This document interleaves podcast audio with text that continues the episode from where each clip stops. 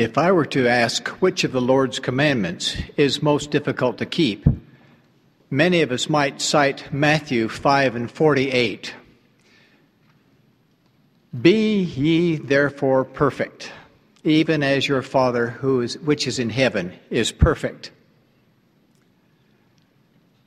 Keeping this commandment can be a concern because each of us is far from perfect, both spiritually and temporally. Reminders come repeatedly. We may lock keys inside the car, or even forget where the car is parked.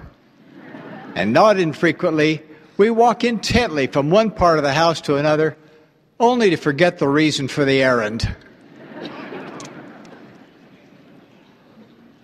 When comparing one's personal performance with the supreme standard of the Lord's expectation, the reality of perfection can at times be depressing. My heart goes out to conscientious saints who, because of their shortcomings, allow feelings of depression to rob them of happiness in life. We all need to remember men are that they might have joy, not guilt trips. We also need to remember that the Lord gives no commandments that are impossible to obey, but sometimes we fail to comprehend them fully. Our understanding of perfection might be aided if we classify it into two categories.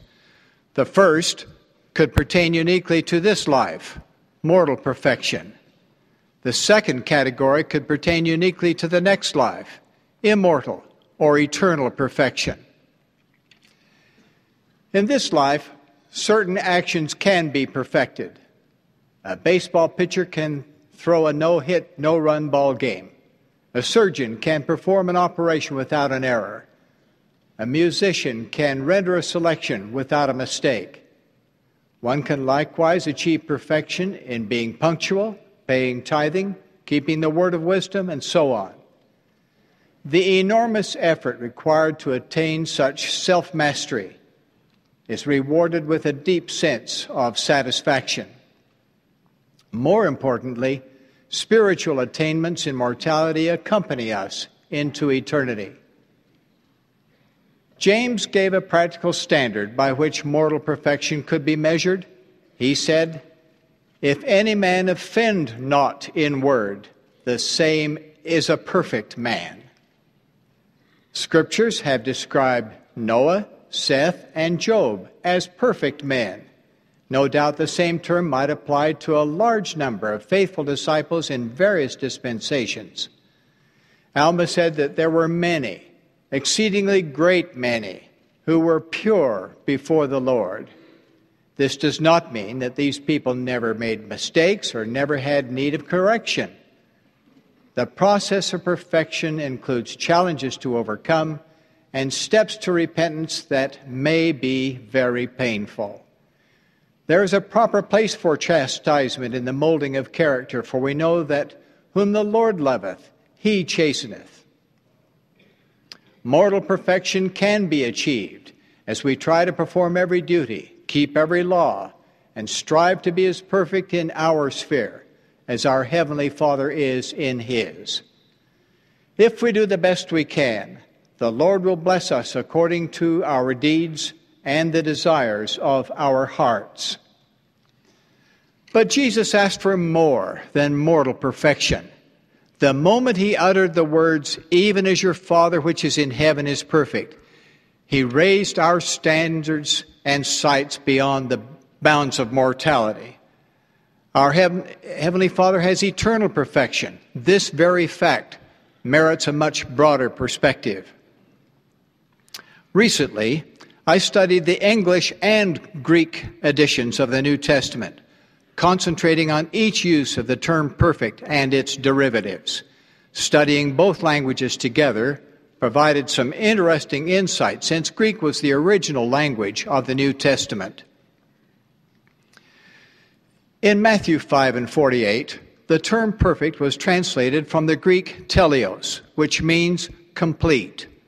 Teleios is an adjective derived from the noun telos, which means end. The infinitive form of the verb is teleiono, which means to reach a distant end, to be fully developed, to consummate, or to finish. Please note that the word does not imply freedom from error. It implies achieving a distant objective. In fact, when writers of the Greek New Testament wish to describe perfection of behavior, precision or excellence of human effort, they did not employ a form of teleios. Instead, they chose different words. Teleios is not a total stranger to us. From it comes the prefix tele that we use every day. Telephone literally means distant talk. Television means to see distantly. Telephoto means distant light, and so on.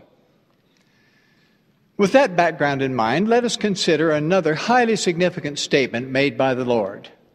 Just prior to his crucifixion, he said that on the third day I shall be perfected. Think of that. The sinless, errorless Lord, already perfect by our mortal standards, proclaimed his own state of perfection yet to be in the future. His eternal perfection would follow his resurrection and receipt of all power in heaven and in earth. The perfection the Savior envisions for us is much more than errorless performance. It is the eternal expectation, as expressed by the Lord in his great intercessory prayer to his Father, that we might be made perfect and be able to dwell with them in the eternities ahead. The Lord's entire work and glory pertains to the immortality and eternal life of each human being. He came into the world to do the will of his Father who sent him. His sacred responsibility was foreseen before the creation and was foretold by all his holy prophets since the world began. The atonement of Christ fulfilled the long awaited purpose for which he had come to the earth. His concluding words upon Calvary's cross referred to the culmination of his assignment to atone for all humankind. Then he said, It is finished. Not surprisingly, the Greek word from which finished was derived is teleios. That Jesus attained eternal perfection following his resurrection is confirmed in the Book of Mormon. It records the visit of the resurrected Lord to the people of ancient America. There, he repeated the important injunction previously incited, but with one very significant addition. He said, I would that ye should be perfect, even as I, or your Father who is in heaven, is perfect. This time, he listed himself, along with his Father, as a perfected personage. Previously, he had not. Resurrection is requisite for eternal perfection. Thanks to the atonement of Jesus Christ, our bodies, corruptible in mortality, will become incorruptible. Our physical frames, now subject to disease, death, and decay, will acquire immortal glory presently sustained by the blood of life and ever aging, our bodies will be sustained by spirit and become changeless and beyond the bounds of death. Eternal perfection is reserved for those who overcome all things and inherit the fullness of the Father in his heavenly mansions. Perfection consists in gaining eternal life, the kind of life that God lives. Scriptures identify other important prerequisites to eternal perfection. They relate to the ordinances and covenants of the temple.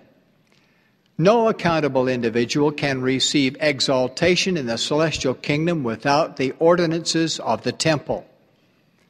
Endowments and sealings are for our personal perfection and are secured through our faithfulness. This requirement also pertains to our ancestors. Paul taught that they, without us, should not be made perfect. Again, in that verse, the Greek term from which perfect was translated was a form of teleios. In latter day revelation, the Lord was even more explicit. His prophet wrote, My dearly beloved brethren and sisters, let me assure you that these are principles in relation to the dead and the living that cannot be lightly passed over as pertains to our salvation. For their salvation is necessary and essential to our salvation. They without us cannot be made perfect, neither can we without our dead be made perfect. Our climb up the path to perfection is aided by encouragement from the, Scriptures. They hold the promise that we shall, if faithful in all things, become like deity. John, the beloved apostle, wrote, We should be called the sons and daughters of God.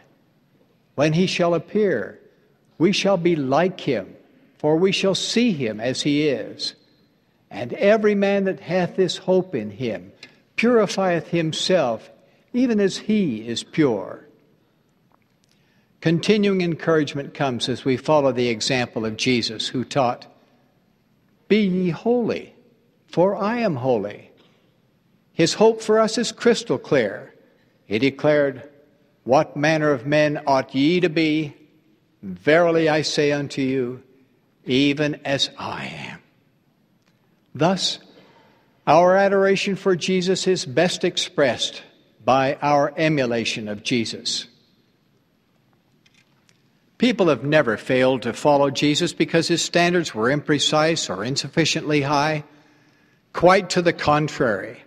Some have disregarded his teachings because they were viewed as being too precise or impractically high. Yet, such lofty standards, when earnestly pursued, produce great inner peace and incomparable joy.